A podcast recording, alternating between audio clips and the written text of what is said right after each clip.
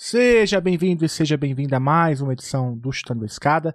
Aqui é Felipe Mendonça e hoje eu falo com Bruno Duval. O Bruno, ele faz doutorado lá no programa de pós-graduação em Economia Política Internacional, lá da Universidade Federal do Rio de Janeiro, a gente conhece carinhosamente como PEP, né? O PEP da UFRJ. O Bruno também é um dos responsáveis pela Oikos, que é a revista de Economia Política Internacional, uma revista bem importante, ele está lá junto com o Padula e tantos outros colegas que eu admiro tanto. Ele fala um pouquinho pra gente sobre a Oikos também no início do episódio. Mas o Bruno está aqui para falar sobre inteligência e política externa. O Bruno é um especialista no tema, tem publicado sobre o assunto, tem uma dissertação sobre inteligência e política externa. A gente fala um pouquinho também da dissertação chamado Além dos Olhos do Presidente, onde ele olha especificamente o caso dos Estados Unidos, né, o que ele chama de inteligência de segurança nacional dos Estados Unidos como meio de projeção do poder. É, e trata-se, portanto, de uma pesquisa bem interessante que ele aborda para a gente o, o, que a literatura chama de comunidade de inteligência nos Estados Unidos. Né? São 18 instituições que vão para muito além da CIA que a gente conhece, né? envolve, por exemplo, o próprio FBI, mas também o Defense Intelligence Agency e tantas outras estruturas, como vocês verão. Trata-se de uma pesquisa bem importante que coloca a inteligência ali como fio condutor para pensar táticas de diferentes dimensões de poder, de estratégias, da interconectividade entre diferentes agências da estrutura do governo dos Estados Unidos, entendendo a inteligência como uma alternativa à diplomacia e à guerra, enfim, fica até o fim que você vai gostar, mas ele também comenta um pouco sobre a ABIN, que é o Serviço de Inteligência no Brasil, a Agência Brasileira de Inteligência, né, e fala um pouquinho pra gente como que como que está a situação da BIM em termos de número de servidores, em termos de orçamento? Fala um pouquinho também da história da BIM para a gente, tentando sempre relacionar então inteligência e formulação de política externa. Eu acho que é uma boa introdução para quem quer entender o assunto e o Bruno Duval dá uma aula para a gente. O Bruno também é apoiador de Está na Escada, ele está lá no nosso grupo secreto é, de apoiadores e apoiadoras. E se você quiser fazer parte também desse grupo seleto de apoiadores e de apoiadoras, é muito fácil. Você entra lá em estudandoescada.com.br barra apoio. Lá você vai encontrar muitas formas de ajudar financeiramente. A partir de cinco reais você já ajuda e mantém, ajuda a manter inclusive né, esse, esse projeto de divulgação científica na área de relações internacionais. É um projeto completamente independente e que depende da ajuda dos ouvintes e das ouvintes. Ah, e se você não puder ajudar financeiramente, você pode mandar o link desse episódio para, enfim, aquele teu grupo de amigos, para os seus alunos, para os colegas de turma é, e assim por diante. Beleza? Então ajude o Chutando a Escada ou outro projeto de divulgação científica também da sua preferência. Bom, eu aprendi recentemente que também dá para mandar comentários lá pelo Spotify. Se você quiser também comentar ou dar cinco estrelas, também ajuda muito. Bom, sem mais delongas, então vamos pro papo. Então, hoje a gente conversa com Bruno Duval falando sobre inteligência e política externa. Vamos lá. A escada é uma construção que serve para fazer um deslocamento vertical. Nem sempre é assim, mas tem um jeito de facilitar tudo isso. elevador? Não.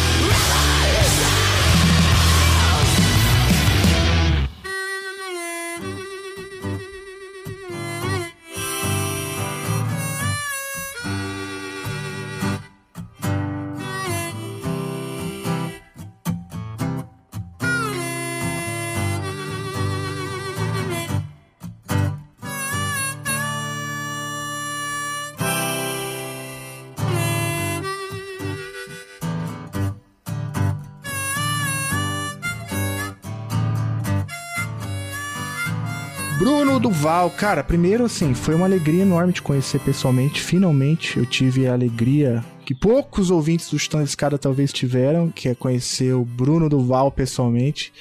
Bruno é, para quem não conhece, ele está fazendo um doutorado lá no programa de pós-graduação em Economia Política Internacional da Universidade Federal do Rio de Janeiro, todo mundo conhece como PEP, né? Então, é o PEP, que é o Programa de Economia Política Internacional da UFRJ, e também fez mestrado lá no, no PEP.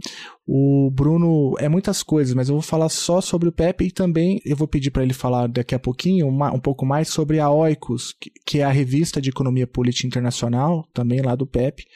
E o Bruno tá super envolvido com a revista.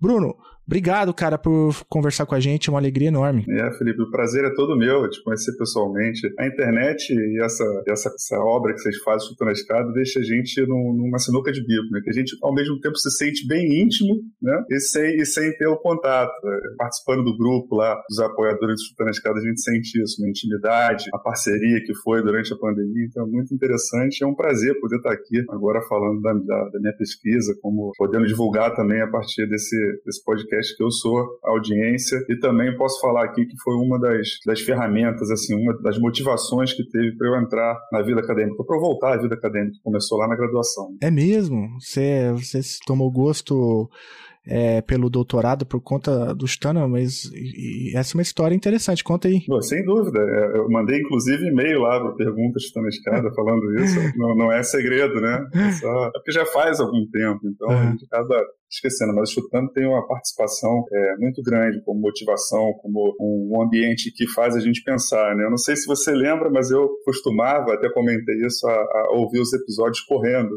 então já viu, né? É, exercícios repetitivos, eles estimulam a criatividade, a, a, como o Fiore lá do PEP diz, a, a pensação, e o Chutando a Escada estava ali junto com a corridinha estimulando ainda mais. Bom Foi assim, né? Bom demais, não, excelente. Aproveitando também da trilha sonora que ajuda na corrida, né? É. Que sempre foi um dos pontos maravilhosos chutando a escada, a trilha sonora que vocês colocam a cada episódio. A trilha é um negócio que a gente gosta de fazer. Ela tem se reduzido, mas não por porque a gente gosta, né? É porque a gente não gosta dela, mas é porque por conta dos direitos autorais e tal, tá cada vez mais difícil manter as trilhas, mas a gente segue firme aqui resistindo às vezes toma umas notificações aqui ou ali, mas é, a, a, gente gosta também. Ô Bruno, antes da gente entrar na discussão sobre é, a, tua, a tua tese, o teu mestrado, os trabalhos que você tem desenvolvido sobre inteligência, política externa, projeção de poder e todo esse debate, é, eu acho interessante falar um pouco sobre a, a Oikos, né? Eu sempre falei Oikos, é Oikos mesmo ou Oikos? É Oikos, é Oikos. A Oikos é uma revista que trata de economia política internacional, né?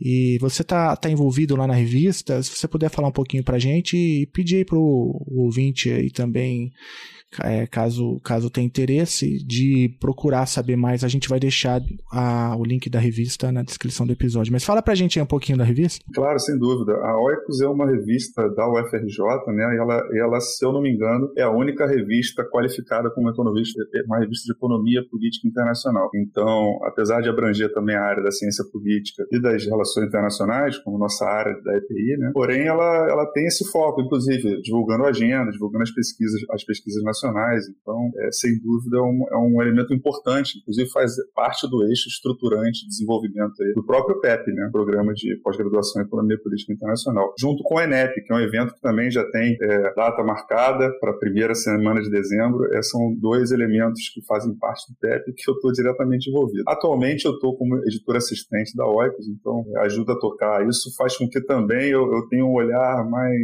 Eu venho desenvolvendo meu olhar como pesquisador e como acadêmico partir da recepção dos artigos, do, de ajudar a participação na editoração. É um processo muito interessante. Quem tiver a oportunidade de participar da editoração de uma revista, eu, eu né, recomendo muito, recomendo forte, fortemente. É muito trabalho, mas ainda assim se recomenda, né? Porque imagino que é, dá para ver, dá ver a construção de um argumento pelas entranhas, né? É verdade. Uhum. E, e para ver o diálogo também dos pareceristas, revisores, autores, é um processo interessante. Uhum. Excelente, visitem a Oikos, tem muita coisa interessante lá. É, eu sou suspeito para falar também, porque sempre que eu tenho oportunidade eu submeto é, algumas ideias que eu tenho trabalhado para a revista. Mas vale a pena. Bom, Bruno, é, Veja, você tem um tema muito interessante, não é à toa que a gente está aqui conversando, é, que é o tema da inteligência, né? A inteligência no Brasil, a gente vai falar sobre isso aqui, porque ganhou, acho que, é, notoriedade, o assunto foi amplamente discutido por conta da conjuntura conturbada, né, que a gente passou na transição ali do, do inominável para o governo do, de Lula 3.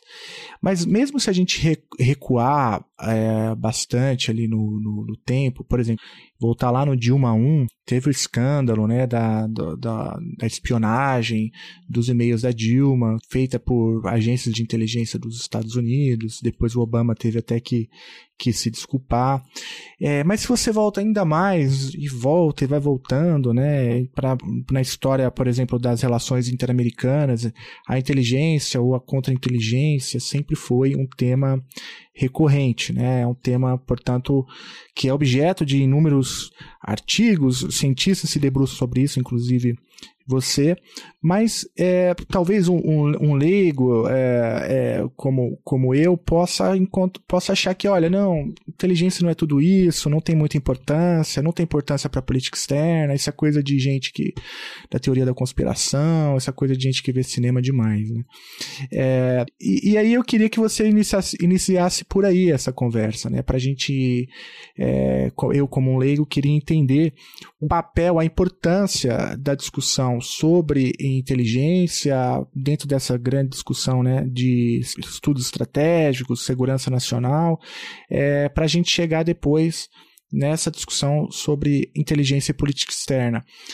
Você acha que dá para começar por aí? Acho, acho perfeito. Um ponto muito interessante, porque é o ponto normalmente de onde a gente parte, né? Uhum. A cultura da espionagem, da inteligência, ela é muito bem retratada no cinema, principalmente norte-americano, né? E é uma peculiaridade interessante, porque aqui no Brasil, né, junto à redemocratização, bom, aqui no Brasil, junto à redemocratização, tivemos um, um apagamento da, da, inteligência como uma função importante para o Estado, né? A transição do Serviço Nacional de Informações para a posteriormente, né, é, na, na, década, no final da década de, de 1990, 1999, é, veio com, com um ar de, de uma coisa negativa para o Brasil por conta de tudo que aconteceu durante a ditadura militar. É, inclusive, tivemos uma novela que retratava é, agentes da, do Sistema Nacional de Informações, né, que eram denominados Araponga. Isso fortaleceu ainda mais uma imagem negativa da inteligência. E quando a gente vai falar de inteligência, é, normalmente os Estados Unidos eles vêm à mente por conta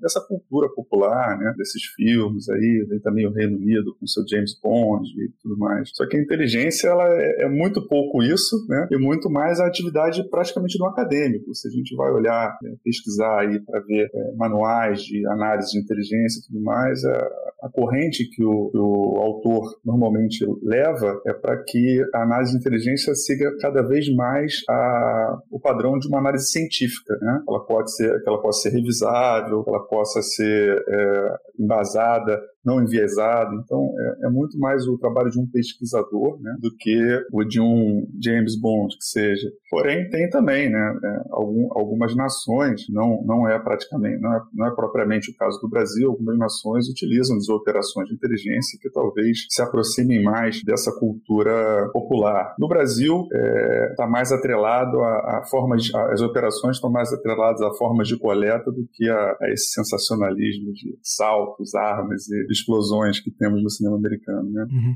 uhum. É, não, é, de fato o cinema alimenta, né, essa, essa, essas imagens do, do espião incontrolável, do super-herói e tal. Na verdade, o, o, serviço de inteligência, então, é, é, é o nerdola ali que fica, fica ali atrás do, do, dos livros e, e dos computadores, é, tentando...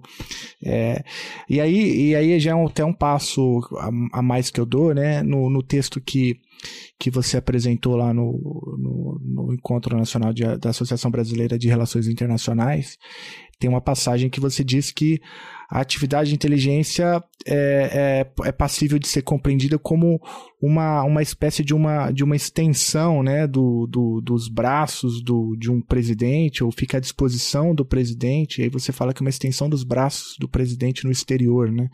É, e, e, é por aí mesmo? É, então, é, a inteligência ela, ela, ela, vai se autodefinindo, né? As agências inteligentes, principalmente a CIA, que é a agência mais conhecida e mais ficcional talvez, ela tenha a, uma autodefinição para o que seria inteligência. Né? A inteligência, né, no próprio documento da, da CIA, seria a capacidade de faz, fazer uma previsão, uma consciência situacional do mundo no exterior. Então, nesse caso, a gente poderia colocar a CIA como os olhos do presidente. Né? Mas não só os olhos, sobretudo o cérebro, já que a consciência ela é, perpassa além da imagem. Né? Então, tem todo um contexto ali que a Agência Central de Inteligência dos Estados Unidos é, tenta é, passar. Isso é, seria a questão do, do, da consciência situacional. Mas, além disso, né, como ela opera por meio de operações de inteligência, é, inteligência, a coleta de inteligência é, humana, né, que conhecemos como o MINT, do jargão da inteligência, e, sobretudo, através da, das, das ações encobertas, né, que também pode ser traduzido como ações secretas, são as covert actions, né, que são, é, aí na, no, no, texto eu coloco como um output significativo de, da inteligência no que diz respeito à execução de política externa. Então, é, eu compreendo a atividade de inteligência, né, que ela é formada não só pela análise, mas também com uma contra-inteligência e as operações, né, as ações cobertas, a análise de inteligência principalmente como um input significativo no que diz respeito à formulação de política externa. Então, normalmente, é, os textos que tentam, é, que, que, se aproximam ao falar da inteligência, eles tentam fazer uma separação grande né, do analista, daquele, é, daquele produtor de inteligência, do formulador político, no sentido de tentar evitar um viés é quase uma, uma demonização de qualquer relação que seja estabelecida. Porém, é, a relação é visível, porque quem demanda inteligência é o político, né? seja no caso do presidente ou os assessores lá do Conselho Nacional de Segurança, e demandam inteligência, como eu venho discutindo no texto, muitas vezes a partir de uma consciência situacional formada pelos próprios agentes de, de inteligência. Então, um sistema de retroalimentação, em constante retroalimentação. E depois, posteriormente, na hora da execução de, de política externa, as ações encobertas são um, um meio de, a partir do qual o presidente, que você citou, né, pode intervir nos assuntos de outras nações. Então eu coloco muitas vezes as ações, as ações encobertas como operações de influência, etc. Não, mas é como um meio de intervir de forma secreta nos assuntos de outra nação. Isso seria considerado muitas vezes, é, se executado por um comando militar, como uma declaração de guerra. E se por um é, elemento que não seja é, da inteligência, uma ação, de, uma ação criminosa. Então, assim, por que a inteligência navega entre a diplomacia e a guerra de uma forma mais solta. Né? A falta de regulação, inclusive, da, de tratados internacionais, de convenções para tratar de espionagem ou de ação de inteligência, parece que vem a calhar, porque é, se você faz uma ação uniformizada, você cai na Convenção de Genebra. Mas quando você trata da diplomacia, você normalmente está tá, tá, tá abarcado por outras é, convenções sobre diplomacia. Né? Enfim, há um, uma área né, cinzenta entre diplomacia e guerra que o, que o operador de inteligência ele navega de, de, de uma forma um pouco mais solta, desregulamentada. Parece que é interessante, porque todas as nações, é, as grandes potências que estão aí no jogo de poder, elas têm o seu, o seu aparato de inteligência, né? Muitas vezes muito mais desenvolvido do que o, o aparato de inteligência nacional brasileiro. Você tem ideia, o, o orçamento da CIA, né, do ano fiscal de 2013, virou 52 bilhões, da CIA não, desculpa, da, da do Programa de Inteligência Nacional da, da, Comunidade de Inteligência dos Estados Unidos, virou 52 bilhões. Aqui no Brasil, a, a nossa organização de inteligência está em 700 milhões de orçamento, contando com o pessoal e tudo. Então, assim, é muito investimento. É, não, não, dá para comparar um, uma coisa com a outra, né? O tamanho é, é, é, é, muita, é muita diferença mesmo. Mas olha só, para a gente entender, então, é, achei primeiro, né? Achei muito interessante, eu, ficou bem claro nessas né, duas faces aí do, do serviço de inteligência, tem a consciência situacional, você tem o operacional e também esse essa, essa zona cinzenta, né, nem guerra e nem diplomacia e como que ali é, se navega, né, os serviços de inteligência usam é, isso que eu estou chamando aqui de zona cinzenta para poder criar essa consciência situacional e quando demandado por políticos, né, pelo como você bem explicou, aí partir pro, pro operacional, né? É, o, agora falando especificamente sobre os Estados Unidos, justamente por, por, na parte operacional, né, da, do serviço de inteligência, são secretos, a gente é, é uma obviedade e, e, por isso é difícil, né, é, para um, um cientista ter a real dimensão do que de fato, né, a inteligência dos Estados Unidos, por exemplo, faz para além das suas fronteiras.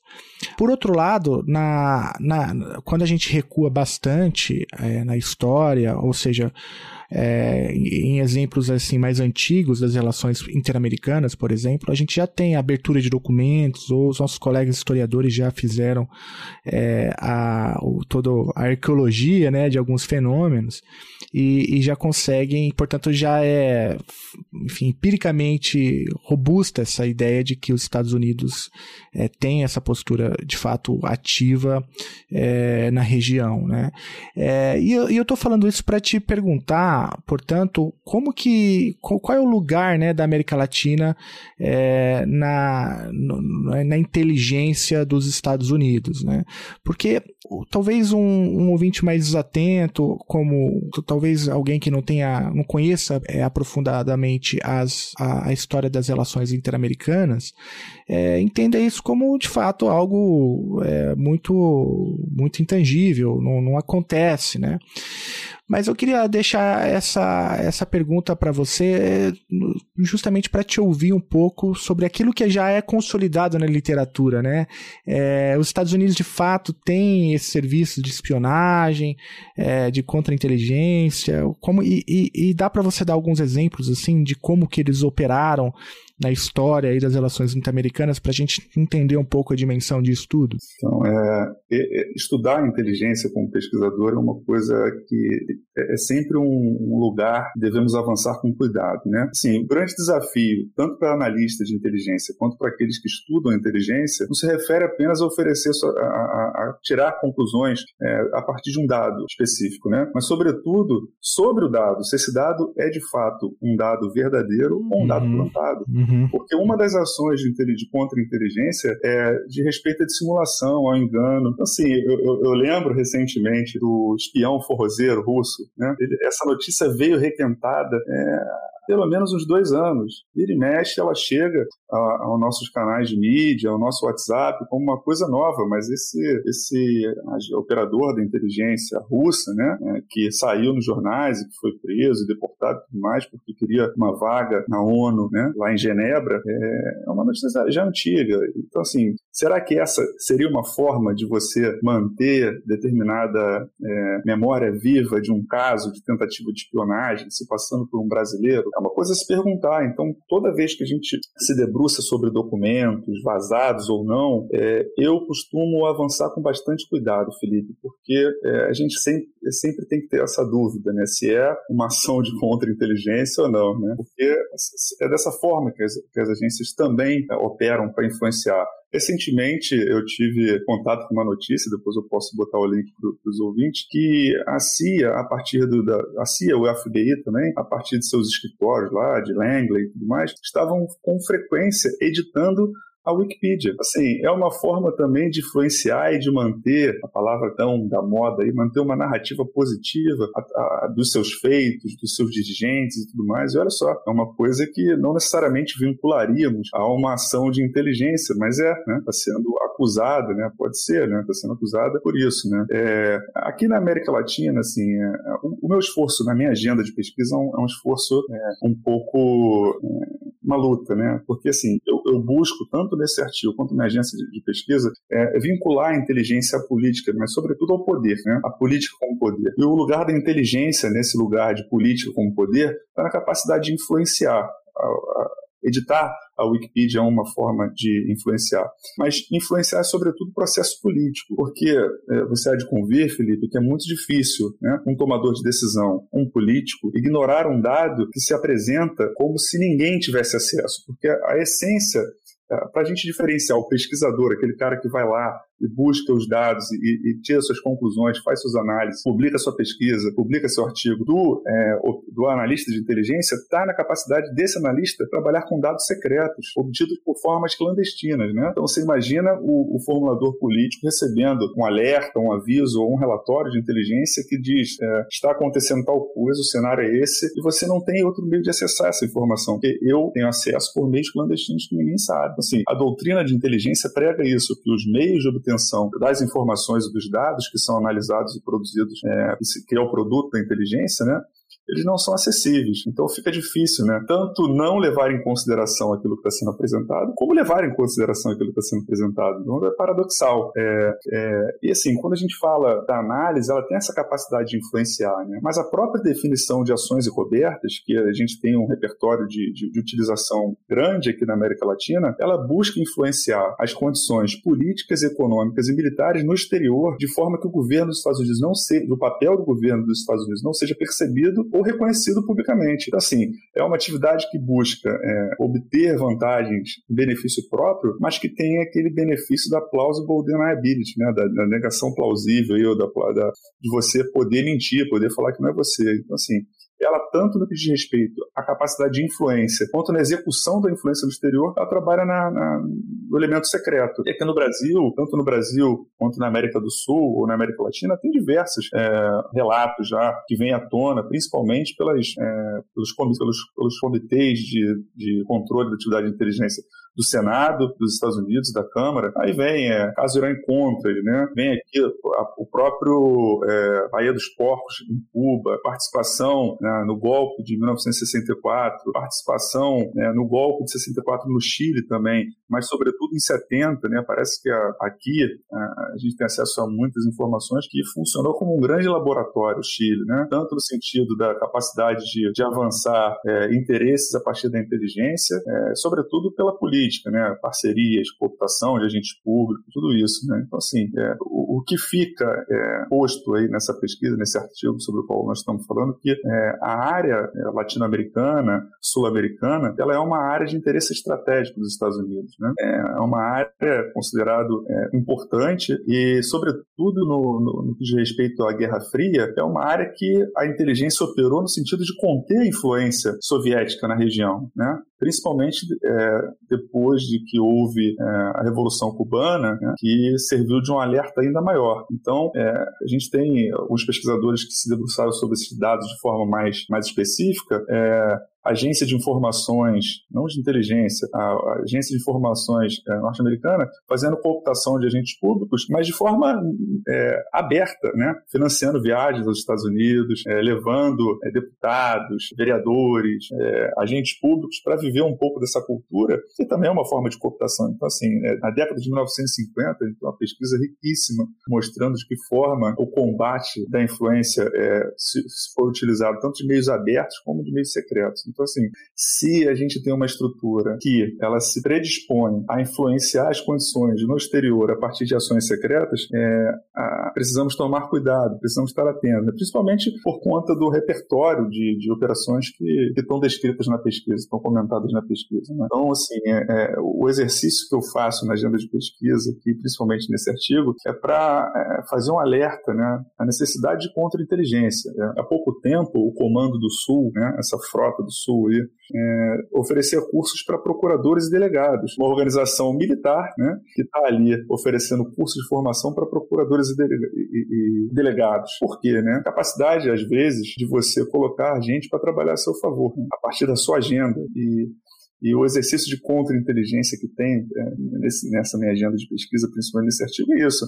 Alertar da vulnerabilidade que está posta, né? principalmente que ganharam força a partir dos atentados do 11 de setembro. Nós tivemos uma urgência da proximidade entre agências congêneres, né? tanto o Ministério da Justiça aqui, quanto o Departamento de Justiça nos Estados Unidos, tanto é, a Polícia Federal com a FBI, a CIA com a nossa é, instituição de inteligência, que é a BIM, elas foram é, se tornaram mais próximas, né? É, havia é, incentivo por volta de logo depois do atentado ao, ao World Trade Center em 1993 de você é, começar a buscar mecanismos para fazer a supressão do financiamento ao terrorismo. E uma dessas formas de você suprimir o financiamento ao terrorismo era aproximando as instituições. Né? É, as convenções demoraram a ser assinadas e tudo mais, porém, com o 11 de setembro, isso tudo se torna urgente, tanto que é, tem uma grande comoção. A gente inaugura a primeira década aí do, do século XXI com uma grande comoção é, a respeito dos atentados terroristas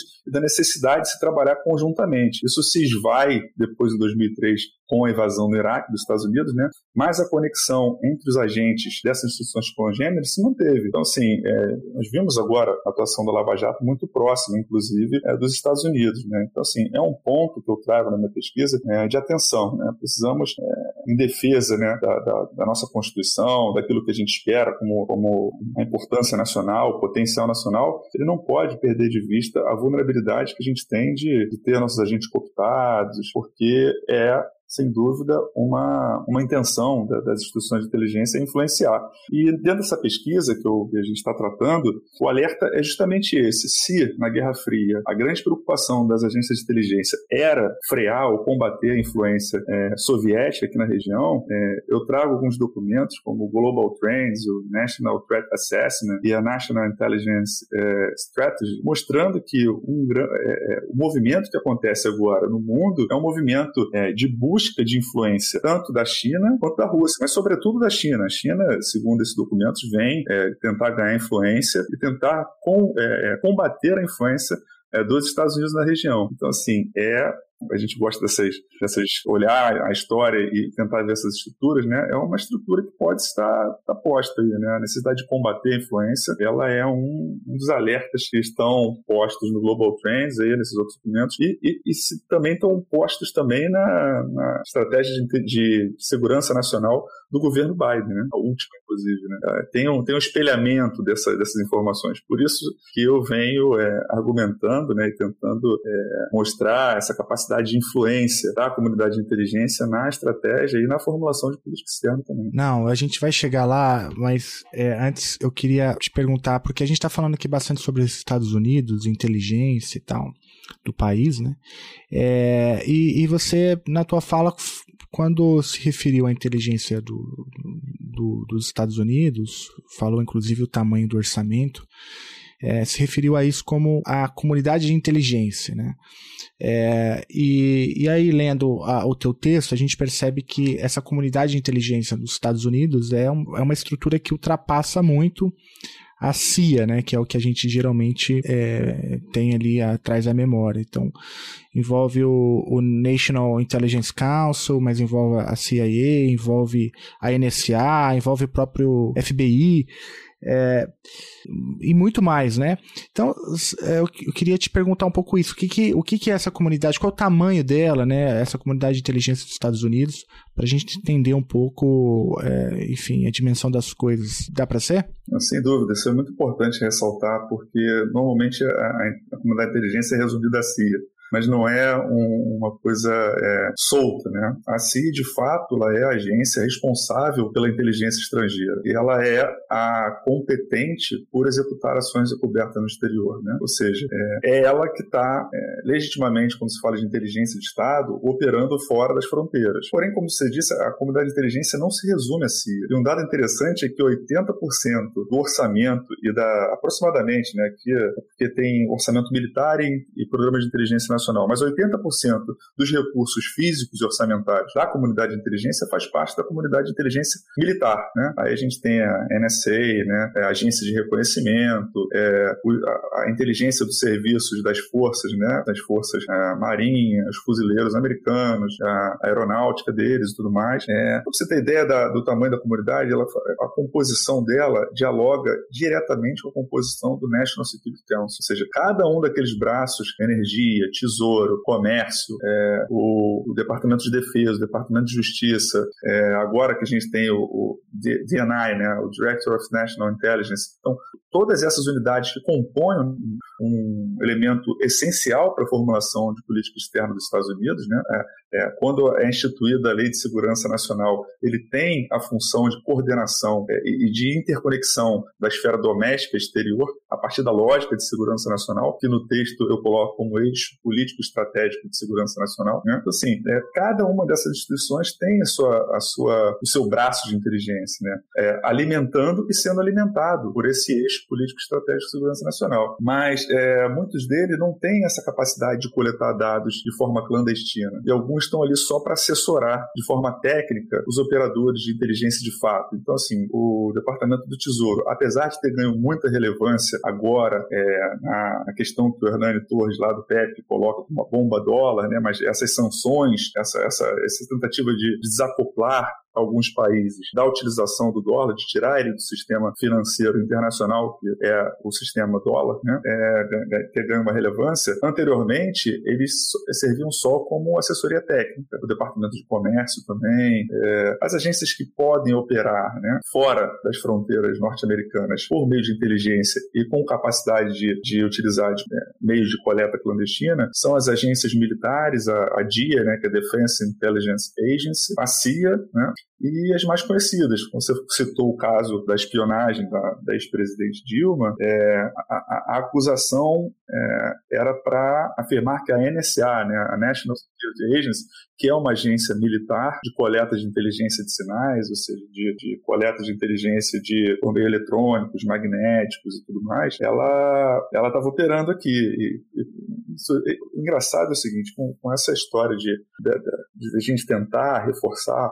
o valor da inteligência e necessidade é importantíssimo, porque tudo que se foi falado depois desses, desse caso de espionagem, nas comissões parlamentares é, de investigação da espionagem, nada se concretizou. É, fortalecimento da Agência Brasileira de Inteligência, é, fortalecimento de meios de criptográficos, de, de comunicação, nada vem à tona. Só para você ter ideia, Felipe, hoje a Agência Brasileira de Inteligência tem 1.300 funcionários, um dado exposto pelo próprio é, diretor-geral de inteligência hoje, né, é o Paulo, Paulo Correa Lacerda, na, na sua sabatina Argentina, 1.300 funcionários, para tocar uma inteligência num país quase continental como é o Brasil, né? com a distribuição geográfica que a gente tem e com uma agência né, que, que só para ações e cobertas, né, é, o orçamento de, de 2013 tinha 2 bilhões 559 milhões para execução de ações e cobertas. Sim, 2013, é, só para lembrar aqui ao ouvinte, era a época do governo Obama. Então, assim, os orçamentos são classificados, mas tem esse especificamente que foi é, vazado ou vazaram. Ou, então, assim, tá aí, um orçamento que a gente conseguir analisar. Então, assim, a CIA, apesar de não ter, é, não ser toda ela a, a, composição da inteligência, ela tem 28% de todo o orçamento do Programa Nacional de Inteligência. A gente está falando também de agências é, com um gasto efetivo muito grande, né, como a NSA, que, que precisa de equipamentos tecnológicos avançados e tudo mais. Né? E, e as ações encobertas participam desse orçamento de 14 bilhões da CIA com quase 3 milhões milhões. Então, assim, não é uma coisa irrelevante, ou seja, é um método utilizado né, é, como meio de política externa. E, e o interessante é isso, né, porque você comentou da teoria da conspiração. Eu lembro que eu comentei contigo da última vez que nos encontramos, do, do, do Pouco, seu amigo, né, falando normalmente quando a gente estuda inteligência, o cara quer um crachá do agente da CIA, né? É, e, e, e, o interessante é, uma ação encoberta, para ela ir à tona, para ela ser autorizada, ela precisa ser diretamente identificada com o objetivo de política externa. Então, assim, eu não posso colocar uma ação encoberta, uma operação, executar uma operação de ação encoberta sem que ela esteja diretamente relacionada com a política externa. E outra, ela precisa de um, uma solicitação presidencial, que a gente chama de presidential findings, né, um achado presidencial.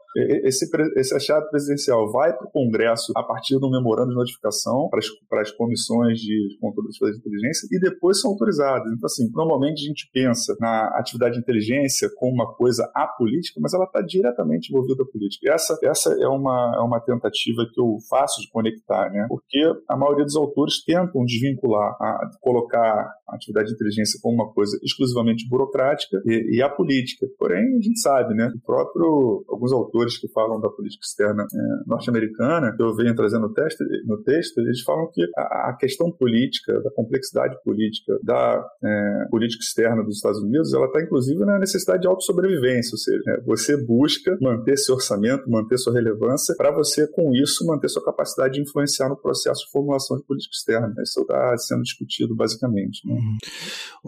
O, de fato, eu recomendo que vocês leiam o texto, né? E também a, a dissertação do, do Bruno é, tem ali bastante dado também sobre a inteligência nos Estados Unidos. E na, na dissertação você fala, né? Até usa essa, essa expressão de que a inteligência funcionaria como um fio condutor, né? Quando a gente vê, por exemplo, toda a estrutura é, da comunidade de inteligência dos Estados Unidos, que vai desde a justiça, passa pela energia, é, pelo tesouro, todas as os macro temas assim da, de, da política americana, dá para entender também como que a inteligência serve também para ser ali um, quase como um, um, um, um centro nervoso, né? É, e, e, e, promovendo também troca de informação entre diferentes departamentos do próprio do próprio Estados Unidos. É, essa ideia do fio condutor aí é um pouco essa também, além de ligar, né, interesses ali do, do é, táticos, as disputas de poder, a, e, enfim, que, que é essa ideia do, do da, da inteligência como fio condutor? É, na dissertação, é, é, lógico que aquilo ali é uma foto do momento que estava a agenda de pesquisa sendo construída, né? Já avançamos um pouco mais. Mas a tentativa da, da, da dissertação, como eu falei anteriormente, é conectar a inteligência como uma ferramenta de poder. Né? É, e para isso eu peguei um autor que é da política, da economia política internacional aqui, muito, muito querido por, pelo PEP, né? uma referência, que é o Zé Luiz Fiore, e como ele pensa as relações de poder é, interestatais. O que ele fazer? É, a política de poder, ela trata de uma necessidade de competição interestatal que buscam se reposicionar em múltiplas dimensões, seja ela tecnológica, financeira, monetária, industrial. A gente vê isso é, bem na ordem do dia nas notícias sobre conflito, competição, recolocação, hegemonia, Estados Unidos e China. Né? Então, é, tendo isso como um movimento é, natural de como as, as, os países se relacionam é, de forma interestatal, eu, nós tratamos isso como uma ontologia do poder, né, que é a questão do poder global do Luiz Fiore. É, a inteligência entraria aí no sentido tanto tático como operacional, de que forma eu posso levar adiante essa competição interestatal, né, é, em múltiplos canais. Então, olhando para o National Security Council, o Conselho de Segurança Nacional estadunidense, nós vemos que a inteligência está em cada uma das esferas que formam na nossa competição as múltiplas dimensões de poder, né? São, são os canais, ou seja, são os eixos a partir do qual o conflito e a competição é, interestatal ocorre. Né? E ela não só alimenta de forma tática, por meio de informações, mas ela também opera nessa lógica multidimensional a partir de suas agências individuais, cada uma no seu eixo. A gente vai ter o Treasury aí na questão da moeda, é, o, o, FBI no, no, law enforcement aí na questão de segurança pública, e a gente vê a operação dele, é visto, né? A gente pode não perceber isso como, como uma questão de disputa de poder, né? Aí vai ser uma escolha daquele que está analisando o dado mas é, a gente tem o vício lá de, no, no PEP, né, e eu né, também visualizo isso por uma perspectiva mais realista. Né? Eu tentei avançar além dessa caixa preta do realismo, Felipe, é tentando visualizar de que forma é, o Estado é, ele, ele pode ser perpassado por, por questões domésticas. E nisso aí eu, eu, coloco uma coisa que você trouxe mais cedo, que é o National é, Intelligence Council, né? que é o Conselho de Inteligência Nacional que hoje tem é, autorização para falar pela comunidade inteira. Assim, a publicação do National Intelligence Council, né, que eu citei aqui na pesquisa da Estado Global Trends, que é uma visão de 20 anos, ou seja, é uma, é uma projeção dos próximos 20 anos feita pela Inteligência Nacional, o National Threat Assessment, que é mostrar anualmente quais são as ameaças né, maiores ao, ao, à segurança nacional dos Estados Unidos e, sobretudo, a National Intelligence Estimates, que foi, é, que, a gente pode lembrar que foi o que conduziu a invasão ao Iraque, é, falando que os Estados Unidos, que, que Saddam Hussein tinha um programa de armas de destruição em massa, programa de armas químicas e armas biológicas, são produzidos pelo National Intelligence Council. E não, não são formados necessariamente por operadores de inteligência, por membros da comunidade de inteligência. Eles são acadêmicos, eles são diplomatas, eles são é, pessoas é, do, do, setor privado. Então, assim, ali o National Intelligence Council evidencia a porta giratória que muito se fala né, de respeito à política é, exterior, né, a política externa dos Estados Unidos. Assim, a tentativa ali foi identificar é, algum, alguns diretores, né, claro que muitos dados, são,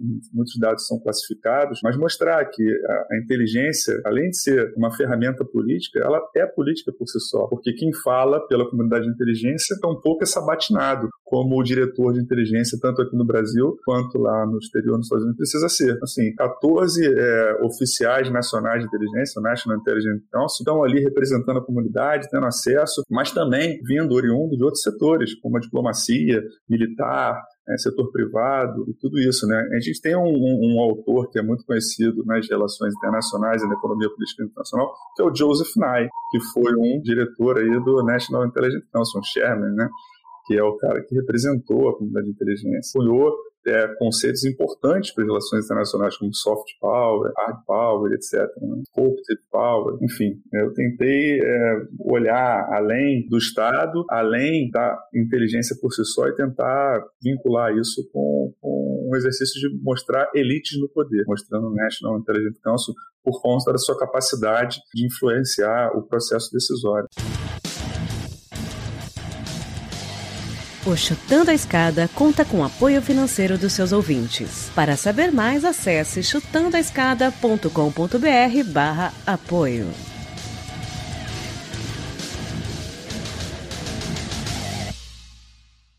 Meu Facebook is on the table. Minha taba está em todo lugar.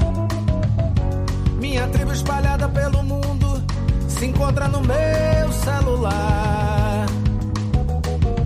Meu Facebook is on the table.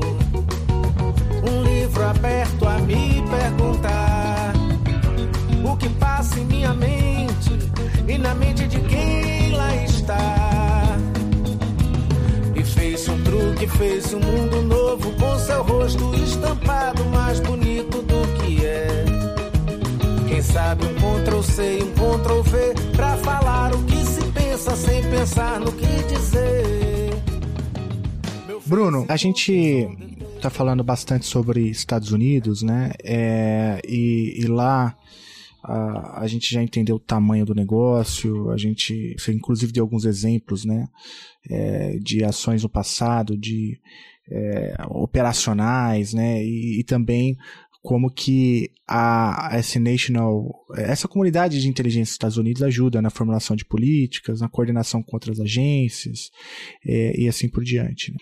É, proteção de informação sensível, mas também implantação né, de, de, de dados é, falsos para tumultuar, enfim, é, tem tudo isso. Treinamento também de lideranças, entre aspas, estrangeiras, acho que esse é um, é um dado que aparece na tua fala também é quando você é, menciona uma atuação da, da inteligência dos Estados Unidos, treinando promotores brasileiros, e aí o ouvinte mais atento sabe onde eu quero chegar. Mas é, quando a gente agora traz a discussão para o Brasil e a gente coloca na equação né, uma tradição é, brasileira, é, de, de todo, enfim, pelo menos pensando agora as forças, né? As forças armadas brasileiras, é, as forças armadas constitucionalmente elas são criadas para pensar a defesa nacional, ou seja, da fronteira para fora, né? Mas as nossas forças aqui, a gente viu na última conjuntura isso ficou mais claro, mas a história brasileira é cheia de exemplos. As nossas forças elas atuam olhando muito mais para dentro do que para fora. Né? Atuam é, promovendo golpes, é, atuando, sei lá, tensionando o Supremo Tribunal Federal e atuando de várias formas nesse sentido, para dentro. Né? Entendendo que as ameaças elas são internas. Né? E, e o externo praticamente desaparece. É assim que a gente percebe a atuação das forças quando a gente lê o noticiário brasileiro. E aí, trazendo agora a questão da, da inteligência para o caso brasileiro, o, o, receio que, que eu tenho como um leigo né, é, é que a, a, a, ABIN, ou Agência Brasileira de Inteligência, o Serviço de Inteligência do Brasil, também, como as forças fazem, também é, olhe, é, sirva como um, os olhos do presidente mais para dentro do que para fora. Né? É, porque toda, todo momento a gente está falando sobre inteligência como os olhos do presidente para fora. Né? Mas, considerando o nosso histórico aqui na América Latina, o receio é que a, inteligência seja os olhos do presidente para dentro, né? É, e, e, talvez isso ajude a, a, explicar um pouco o receio que boa parte da esquerda brasileira tem com o serviço de inteligência, é, na, com o serviço de inteligência brasileira, porque historicamente, principalmente na ditadura militar, era, essa era uma via né, de combate, entre aspas, ao comunismo, perseguindo nacionais. Né? É, então eu queria te ouvir um pouco sobre isso. Agora falando sobre o Brasil, a gente já entendeu que o, é, o orçamento é pequeno, que o, o, o efetivo é pequeno, é, considerando as dimensões do Brasil. É, mas por outro lado, o meu receio, de, repito, de um leigo, é que se cresce com esse vício de origem é, é um problema, né? É um, pode ser um problema dependendo do governo no poder. É, o que, que, você acha sobre isso? Então, assim, a busca de construção de uma inteligência nacional, ela remonta à década de 1920, 1930, né? É praticamente contemporânea à busca de fortalecimento nacional pelos próprios militares. Né? A gente tem ideia do movimento dos jovens turcos, né, que foram passar uma temporada na Alemanha voltaram de lá influenciados é, pela pelo potencial de construir um, um, Brasil mais forte, com forças armadas mais poderosas, etc. Né? E que depois isso vem, é, de uma forma ou de outra, é, sendo discutido implantado, e os militares passam, né, de fato, a ser um elemento ativo na cúpula de decisão é, brasileira, de formação de política pública, infraestrutura, etc. Então, assim, alguns estudos mostram que a inteligência, a, o serviço de informações brasileiro, ele só consegue uma estrutura é, relevante a partir da, do período da ditadura, da ditadura, militar. Então, assim, é, o movimento que vem também numa discussão de que a geopolítica brasileira, né, o pensamento geopolítico brasileiro de ameaça e de potencialidade, ele também passa a servir os interesses da agenda de segurança nacional norte-americana. Como a gente falou, a questão cubana está premente aí. É, de fato, né, é, a gente tem uma estrutura que não é necessariamente a, a, a estrutura de inteligência, mas também também tem o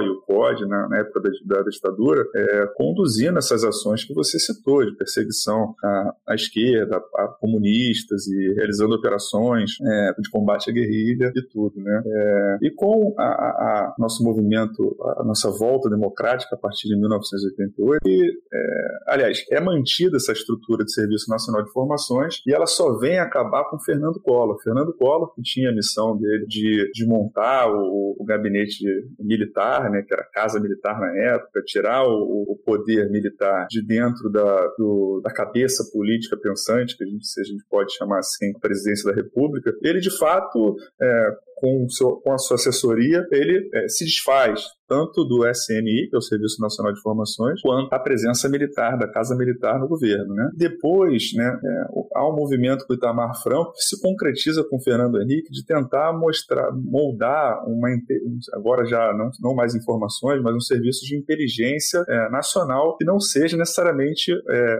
construído nessa lógica militar e, e, que seja composto no serviço de inteligência civil. Né? É, o, os estudos e discussões de, algum, de alguns, de algumas comissões de debate é, conduziram a inteligência a um molde muito próximo da Agência Central de Inteligência dos Estados Unidos. Né? A gente tem esse costume, eu acho que às vezes é um pouco prejudicial, de importar instituições que, entre aspas, aqui dão certo fora, mas que não necessariamente é, dariam certo aqui dentro. Então a gente é, constrói com o Fernando Henrique a nossa Agência Brasileira de Inteligência. Só que, ao mesmo tempo que a gente constrói uma agência, um locus de, de trabalho civil, né, a inteligência fica vinculada diretamente ao Gabinete de Segurança Institucional. Assim, fica uma questão aí para a gente pensar, que eu acho que é muito interessante. Será que essa posição debaixo de um comando militar é, fez com que a gente tivesse uma uma, inteligência do jeito que a gente está hoje, é, é, é, é, gravíssimo, né? É, o pessoal da Agência Brasileira de Inteligência, da BIM, hoje é 24% do efetivo aprovado em lei. Ou seja, a gente tem um definhamento não só orçamentário, como você tem,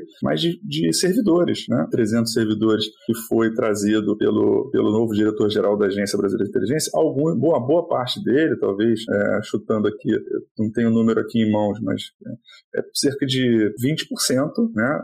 10 a, 10 a 20%, ainda são é, servidores oriundos do Sistema Nacional de Informações. Como a gente faz para oxigenar é, para de fato colocar é, uma mudança de paradigma, de, de modo de atuação ou de lógica de, de inimigo interno ou externo. É oxigenando, contratando novos servidores, abrindo concurso público, é, porque senão a gente continua com um, um corpo é, de oficiais e agentes de inteligência é, fraco e é, presos ainda a uma lógica anterior. Não é? é preciso investir e é preciso trazer a política para perto. Aqui, eu trago a política aqui dos Estados Unidos para a gente observar a sua conexão com a política, mas não é no intuito de demonizar a política. A política precisa estar próximo da inteligência, tanto na, na, na necessidade de você regulamentar os marcos teóricos de execução, os marcos legais de execução da atividade, o que a atividade de inteligência pode e não pode fazer, para que ela também não navegue no escuro. Achando que pode tudo ou que não pode nada. Então, assim, trazendo o, o, o político, né, trazendo, no caso do Brasil, o nosso Congresso Nacional, a Câmara de Controle da Atividade de Inteligência para perto da atividade de inteligência, faz com que não só a gente consiga é, regulamentar a atividade, mas também é, aprimorar e tornar a, a, atividade de inteligência uma atividade que realmente responda à necessidade de informação do Estado, a necessidade de formação de conhecimento, a necessidade de, de antecipação é, a potenciais problemas que a gente possa vir a ter, tanto interna, porque, de fato, como, como eu trago na pesquisa, agências de inteligência de outros países operam internamente. Assim, não há, não é para você é, tirar totalmente a, o foco é, doméstico, né? Mas também colocar o foco externo. Hoje a, a, agência de inteligência brasileira conta com 17 edidâncias, né? Mas essa edidância se, se, se remete a a um único oficial de inteligência. Assim, é preciso capacitar a inteligência nacional. E capacitando a inteligência nacional, regulamentando, talvez a gente consiga superar esse, essa imagem né, e, esse, e essa visão que a gente tem, é, que é oriunda do, do, da inteligência militar. As lógicas são completamente diferentes. Apesar de você ter citado que as próprias Forças Armadas brasileiras têm uma participação interna é, questionável, né? elas olham para essa lógica de novas ameaças, narcotráfico, é, até de uma forma que não necessariamente deveria ser, é, mas também é, é, é tirar a, a, inteligência lógica, é, na minha perspectiva, é, extremamente positivo. Mas isso vem com capacitação, com discussão, com a política perto, inclusive a sociedade. Se a gente não discute a atividade de inteligência, a estrutura da inteligência na sociedade, ela também vai ser sempre relegada a essa imagem desse passado não tão passado, né? um passado recente e, e, e negativo, sobretudo. Né? Uhum. Não, não não, é, não dá para fugir né, da, dessa discussão. É, por outro lado, é preciso amadurecer, então, essas ideias, considerando o nosso passado mal resolvido, né, é, que, que envolve uma transição que foi feita porcamente, né, onde a, a gente aprovou uma anistia, não não os culpados pelas torturas não foram é, julgados e aí eu acho que acho que daí também vem um pouco essa desconfiança sobre o serviço de inteligência brasileiro a BIM agora está com é, um novo pessoal, né? Inclusive tem um colega nosso lá na escola de inteligência, o professor Cepic, que a gente, a gente eu, eu pelo menos sou um leitor e tenho em altíssima conta, é um sujeito que eu que eu considero muito. É, mas, Bruno, deixa eu te perguntar: tem alguma coisa que você deveria falar, ou melhor, eu deveria perguntar e não perguntei por absoluta incompetência? e desconhecimento. Do... O reconhecimento da importância do Marco Cepic é, é necessário, né? É, o CEPIC faz a tese de doutorado dele justamente nesse momento, olhando para esse momento de transição, né? E com foco institucional e um olhar de controle. É uma, uma instituição que vem com o seu vício de origem, digamos assim, né? E que necessita de uma proximidade mais forte do, de elementos de controle para que a atividade de inteligência não se torne um mal, e sim uma coisa positiva. Então, o Marco CEPIC agora, é, na, na ESINT, né, na Escola de Inteligência, é, a interlocução que eu tenho com, com alguns servidores é de que ele vem fazendo um trabalho brilhante, né? tanto no sentido de é, buscar, junto à direção geral, recompor esse efetivo é, reduzido, mas também de aperfeiçoação dos marcos é, é teóricos né? de execução e desempenho da atividade, que também é importante. Não adianta é, colocar a gente lá e ficar com manuais é, antigos, né? então é preciso aperfeiçoamento em todos esses campos. Então, o Marco CEPIC é um, é um ganho muito grande para a inteligência nacional.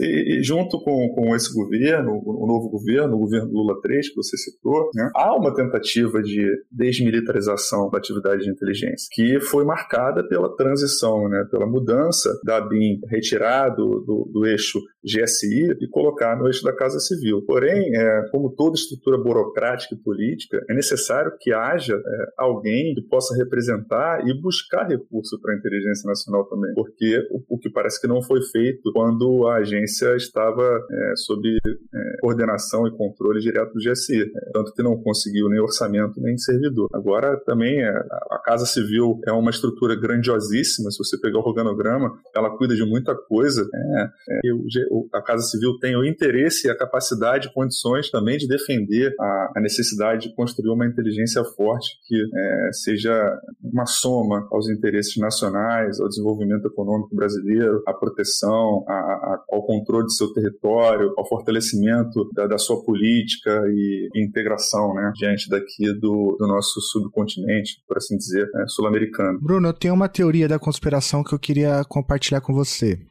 a minha teoria é a seguinte: é, não sei se você vai se lembrar, 2000 e, em 2019 o Bolsonaro vai aos Estados Unidos, né?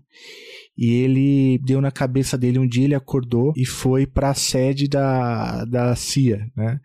É, porque, assim, eu não sou especialista, mas eu não tenho lembrança de ter lido nada de um chefe de Estado de um país visitar a sede da CIA. Eu acho que não, não entendeu nada, né? Mas, enfim, ele foi para lá turistar na, na sede da CIA, tirar selfie.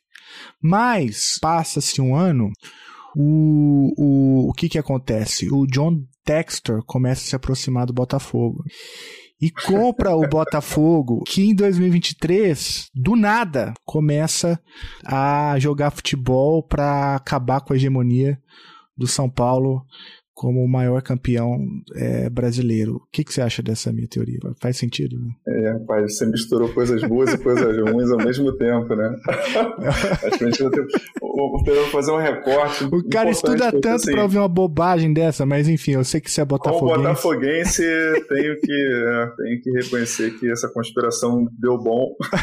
Inclusive, Texter. eu com meus dois filhos aqui, que são da, da idade dos seus, estão maravilhados. Botafogo, botafoguense, tira onda, sai o líder.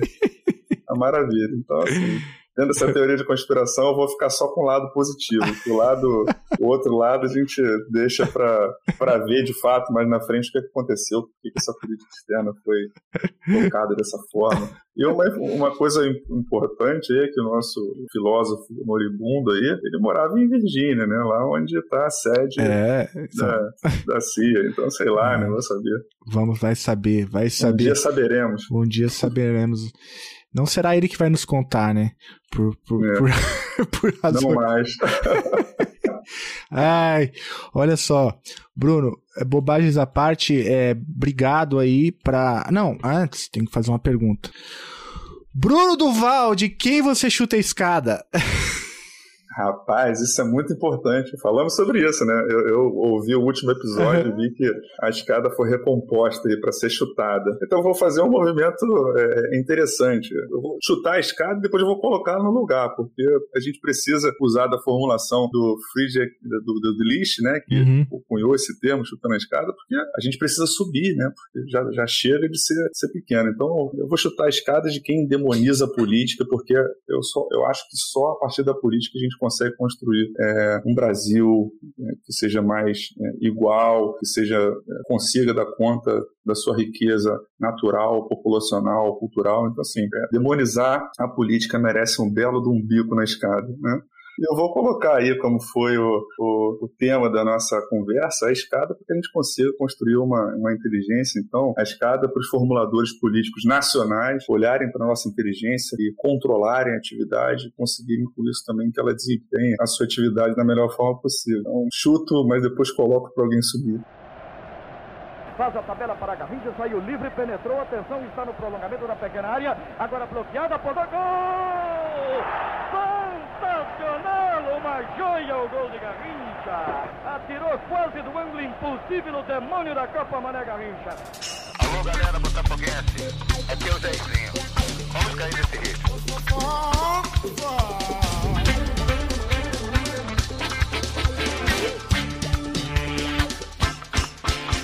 Bruno, obrigado, cara. Obrigado demais aí. Olha, sorte na pesquisa. É, eu tenho certeza que o seu doutorado vai ser uma contribuição importante para entender tudo isso. Volte sempre. E ó, não podia acabar diferente, né? Tem que acabar com o hino do Botafogo, né? Não é. Senão, qual é a outra chance que a gente vai ter de tocar o hino do Botafogo É, maravilha.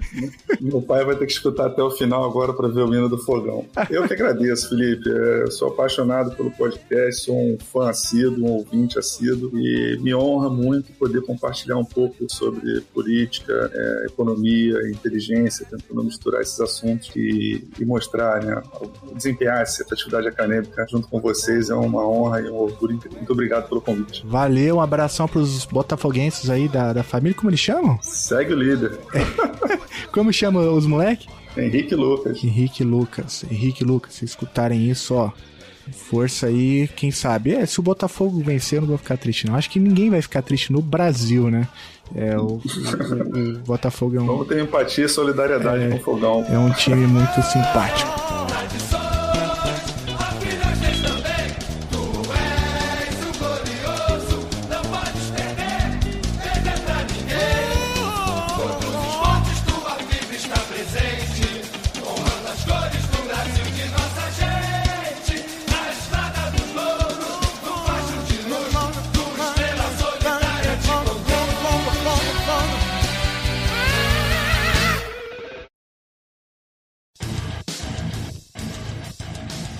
Você acabou de ouvir mais um episódio do Chutando a Escada. Para apoiar, acesse chutandoaescada.com.br barra apoio.